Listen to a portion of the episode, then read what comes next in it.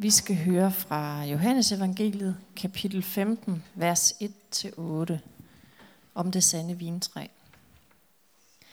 Jeg er det sande vintræ, og min fader er vingårdsmanden. Hver gren på mig, som ikke bærer frugt, den fjerner han. Og hver gren, som bærer frugt, den renser han for at den skal bære mere frugt. I er allerede rene på grund af det ord, jeg har talt til jer.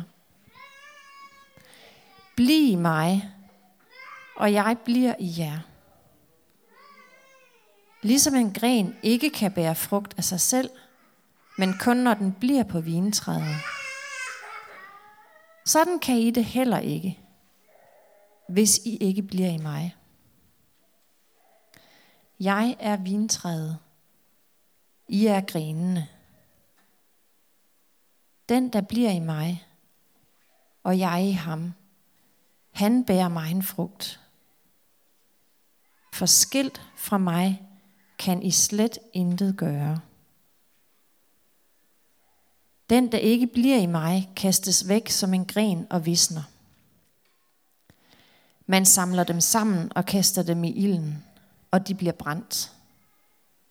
Hvis I bliver i mig, og mine ord bliver i jer, så bed om hvad I vil, og I skal få det. Derved herliggøres min far, at I bærer mig en frugt og bliver mine disciple.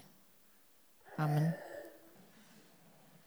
Noget af det værste, jeg ved, det er sådan at komme i tanke om mit, mit fem år yngre selv, og sådan ting, jeg gjorde og sagde dengang.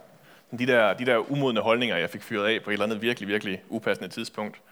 De der planer for min fremtid, jeg havde, ikke også, som heldigvis er begravet langt væk igen.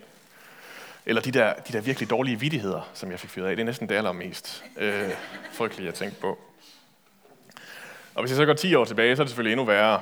Øh, så kan jeg så nærmest få sådan en helt øh, ryste, ryste anfald, når jeg tænker på det øh, jeg har fået sagt i forskellige sammenhænge. Så efterhånden så har jeg måske nærmest sådan fundet ud af, at det er bare sådan, det fungerer. At om 10 år, så tænker jeg nok det samme nu. Ej, hvor var jeg pinlig dengang, jeg lige var blevet præst i Aalborg Valmenhed og delte det der om, hvor pinligt det var dengang. Eller det der, det der, det faldt af, den der, det der nodestativ. Øh,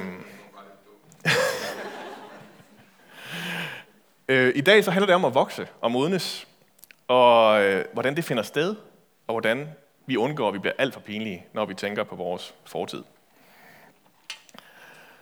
Sådan som vi tænker om det her i kirken, så er, er det stærkt forbundet med det at være og det at virke.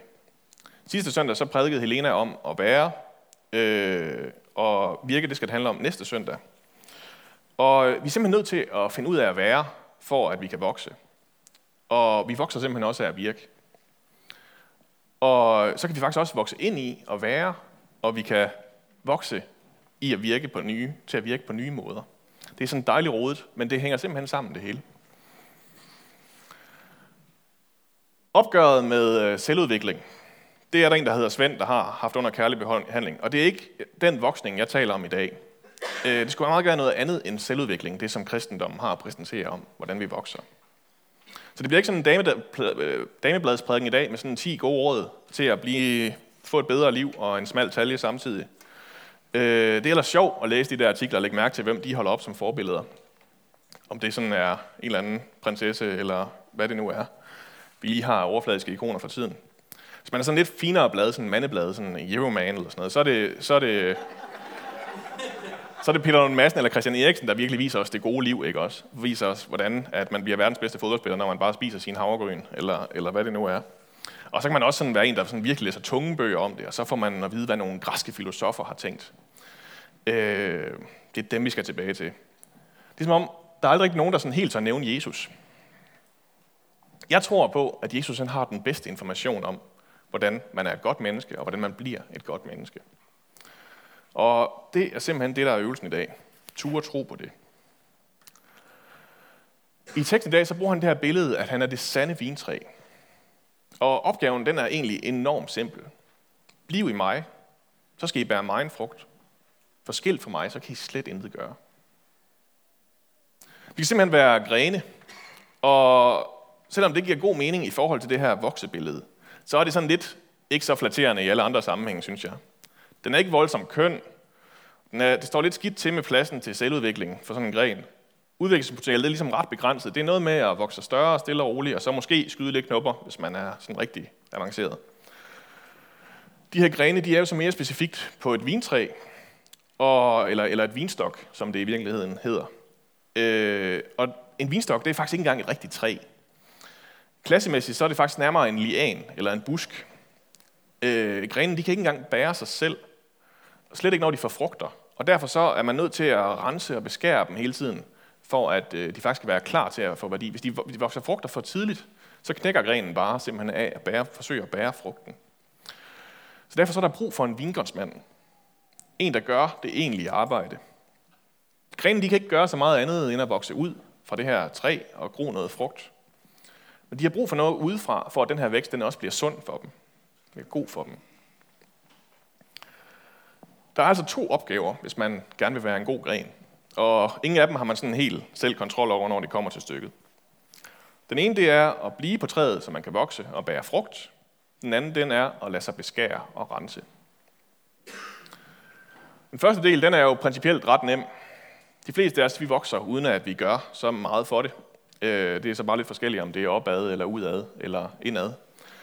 Øh, det sidste er klart det mest interessante. Øh, forfatteren Kasper Kolding Nielsen, han sagde det sådan, øh, han sagde det sådan her i en artikel, jeg læste for nylig.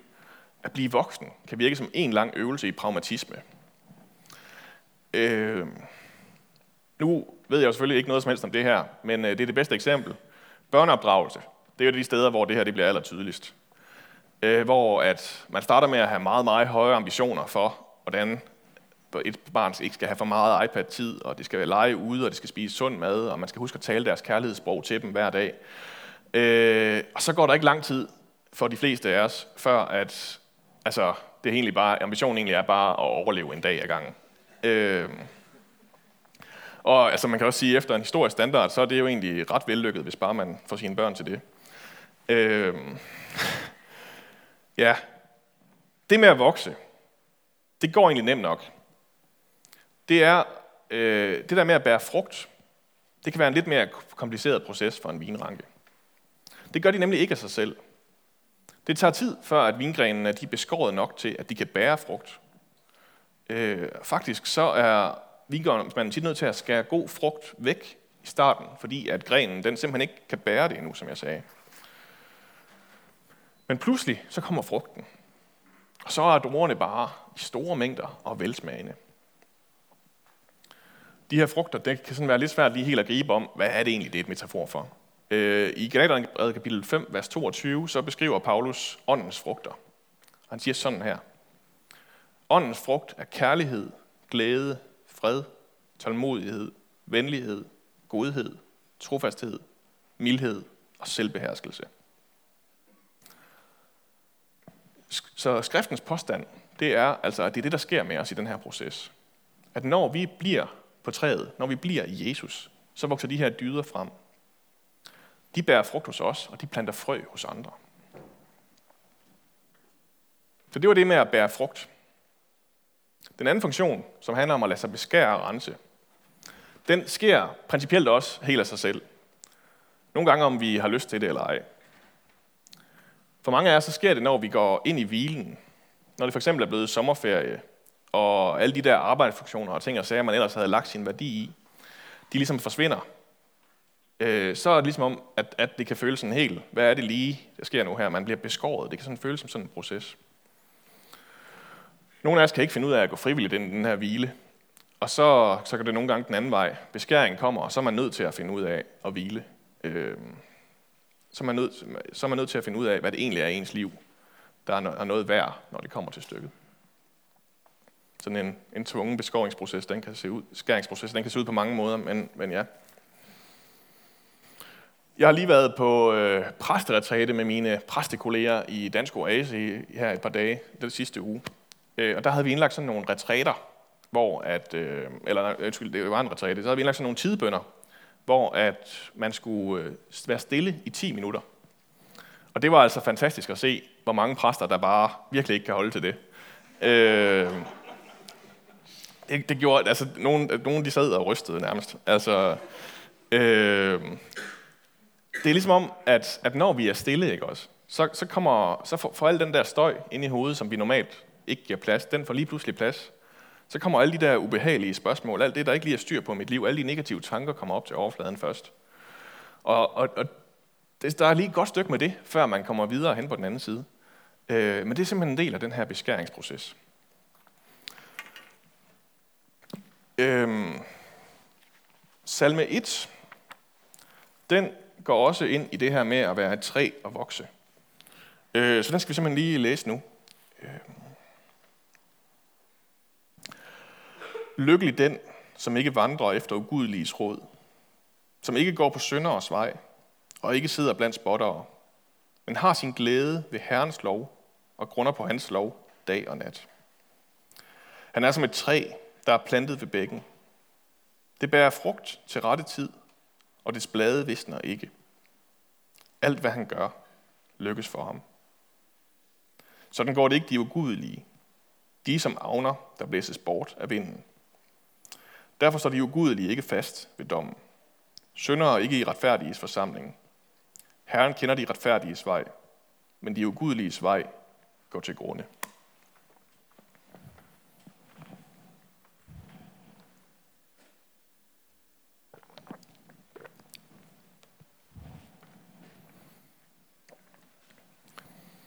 I den allerførste øh, salme i salmernes bog, så beskriver David den her dynamik. Og han, han går til med sådan en lignende ud og kalder ligefrem folk, som følger de gudelige vej for lykkelige. Øh, for David så kommer den her idé om lykke altså kun én vej fra. Den kommer fra at være et træ, som er plantet ved bækken. Der, hvor der altid er vand og næring at få. Og derfor så lykkes alt, hvad han gør for ham, påstår han lige frem. De ugudelige, de får ikke engang lov til at være visne træer i den her. Det gjorde de trods alt i vintræs billedet. De skal lidt længere ned. De avner, som rystes op og blæses væk. Det er det der, når man siger kornet, så de skaller, der ikke er noget i, de øh, forsvinder. De er simpelthen tomme skaller, som ikke har noget indhold eller nogen værdi. Det store spørgsmål, det er jo så, hvad de ugudeliges råd er. Fordi det er jo dem, man ikke skal følge, hvis man gerne vil være lykkelig. Det er dem, det gælder om ikke at vandre efter. De fleste af os, som er vokset op i kirken, vi har nok sådan en ret skarp idé om, hvad ugudelige råd det er for noget. Det er sådan noget med, at det er dem der, der får en til at vil ryge, eller øh, måske endda være ateist, eller sådan et eller andet farligt, øh, som kommer med alt muligt frygtelig negativ påvirkning. Alt det, de onde mennesker ude i verden, de kan finde på at snakke om. Men de fleste af os, vi går desværre allerede og giver hinanden, øh, og allermest os selv, ugudelige råd hele tiden. Det gør vi nemlig hver gang, vi ikke behandler andre mennesker som om, at de er uendelige, åndelige væsener, der lever i et evigt univers til Guds ære. Så rigtige ugudelige råd, det kunne for eksempel være, lev som om det betyder noget, hvad andre mennesker tænker om dig. Eller lev som om det, der kommer ud af dit liv, det ligger på dine skuldre, det er dig, der har ansvaret. Du kontrollerer det. Eller lev som om, at man skal bekymre sig for at blive ældre. Eller lev som om, at det at tilfredsstille dine umiddelbare behov, det er centralt for dit velvære, og det er en vis strategi for livet. Verden omkring os er også fyldt med dem. Der er en reklameverden, som er virkelig, virkelig dygtig til at finde på behov til mig, jeg ikke engang selv vidste, jeg havde. Jeg købte forsikring her den anden dag, og øh, det var altså en helt forfærdelig oplevelse. Jeg prøvede virkelig at argumentere for, at jeg simpelthen ikke troede på, at jeg blev lykkeligere af de der penge, hvis nu at jeg kom til skade. Øh, men nu har jeg alligevel øh, købt sådan en forsikring, hvor hvis jeg får en 5% mengrad, så, så får jeg nogle penge. Øh, jeg ved altså, jeg kan ikke helt finde ud af, at jeg er nødt til at miste en store tår nu for at få noget ud af det her, eller, eller hvordan fungerer det? Øh, han var simpelthen øh, så forståelig, ham der. Øh, og jeg ved da ikke noget om, hvad der sker. Guds råd, de er radikalt anderledes fra alt, hvad verden den kan lære os om at leve. Der var engang en øh, mægtig kejser, som kun havde kendt sejr og velstand gennem hele sit liv. Han var succesrig i kamp og havde så stor magt over sine undersåtter, at de regnede ham for næsten at være guddommelig. Kejseren han regerede med den her jernnæve fra et storslået palads, der lå højt op i bjergene, og med et udkigspunkt, hvorfra han kunne se hele sit enorme rige. Med tiden havde han også opbygget den største hær, verden nogensinde havde set. En her, som alle verdens lande skælvede for. Men alligevel så var hans magtbegær stadigvæk umætteligt. Han ønskede sig en endnu stærkere her og et endnu større rige, og han undertrykte og udpinte sit land for med umulige krav om total underkastelse for ham. Så en nat, så havde den her mægtige kejser en forfærdelig drøm. I drømmen der så han sin hær ligge nedkæmpet foran sig, og sit fantastiske slot i ruiner. Så hørte han en guddommelig stemme sige, der er en himmelskraft på færre i dit rige, der kan bringe hele din hær i knæ. En kraft, der overgår dit jordiske herredømme. Kejseren han vågnede, og så sagde han til sig selv, jeg må se den her guddommelige kraft med mine egne øjne. Så han konsulterede de religiøse ledere i landet, og han besøgte deres storslåede katedraler, og den deltog i deres omstændelige ritualer.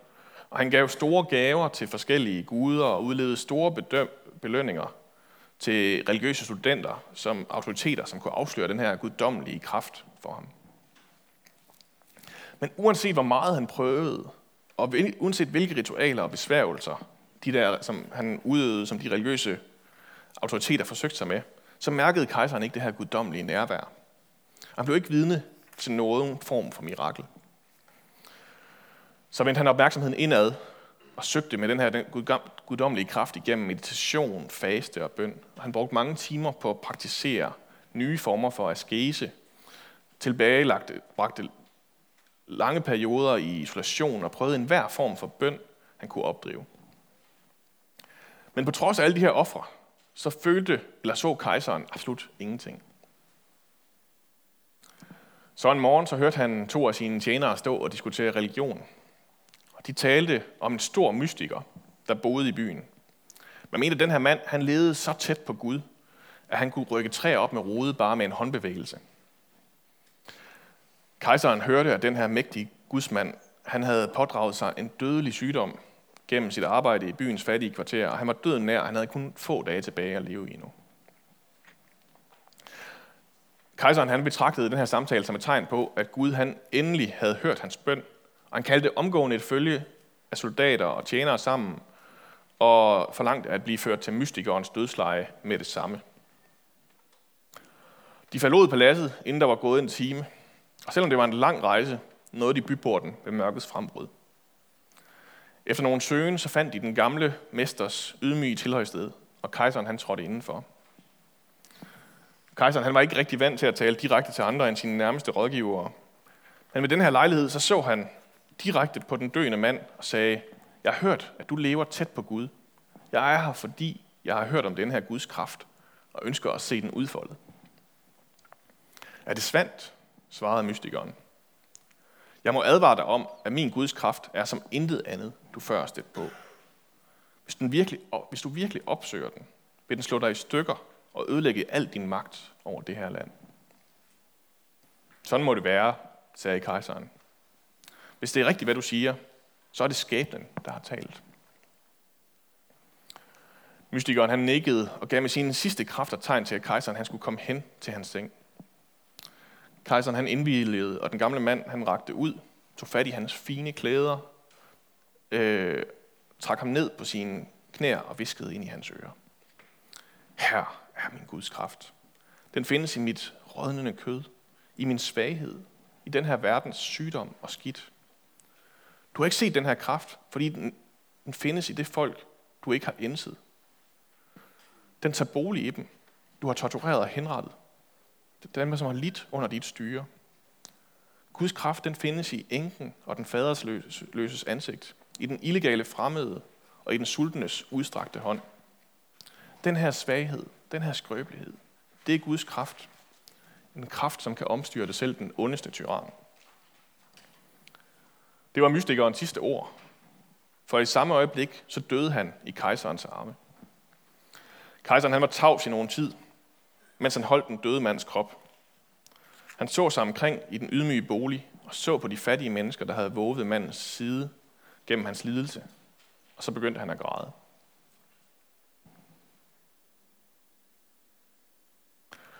At vokse og bære frugt, det ser simpelthen radikalt anderledes ud i Guds rige, end vi kan forestille os. Ser det med Jesus, som kommer til jorden, ikke som en hersker eller en kejser, men som et barn, med alt, hvad det indebærer, som vokser i den her stald, øh, og vokser op og bliver et helt almindeligt menneske, ikke en kriger eller en kejser stadigvæk. Og så lærer han sine disciple at søge Gud i verdens snavs, i den tørstende og i den hjemløse. Og han ydmyger sig, øh, og så bliver han ophøjet. Det er det, der er Kristusbevægelsen. Den, Guds kraft, den vokser op nedefra. Ja, det er sådan, vi også vokser. Skal vi bede sammen? Far, vi beder dig om, at vi må blive i dig, og at du må give os liv. Og vi beder dig om, at vi må lære at leve mellem frugt og beskæring. At vi må bære meget frugt, og vi også må tage imod den beskæring, som kommer. Giv os steder, hvor vi kan finde den her frugt, den her beskæring, og lad os acceptere, når den kommer.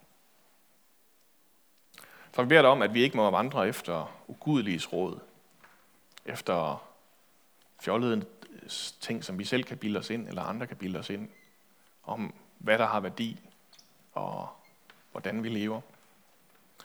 Men at vi må leve efter dit råd. Øhm, leve i din identitet, den du skænker os. Far, tak fordi, at der er vendt op og ned på alt i dit rige. At, øh, ja, alt det, som vi er vant til at tillægge værdi, det lige pludselig er helt omvendt. Hjælp os til at vokse ind i det, far. Amen.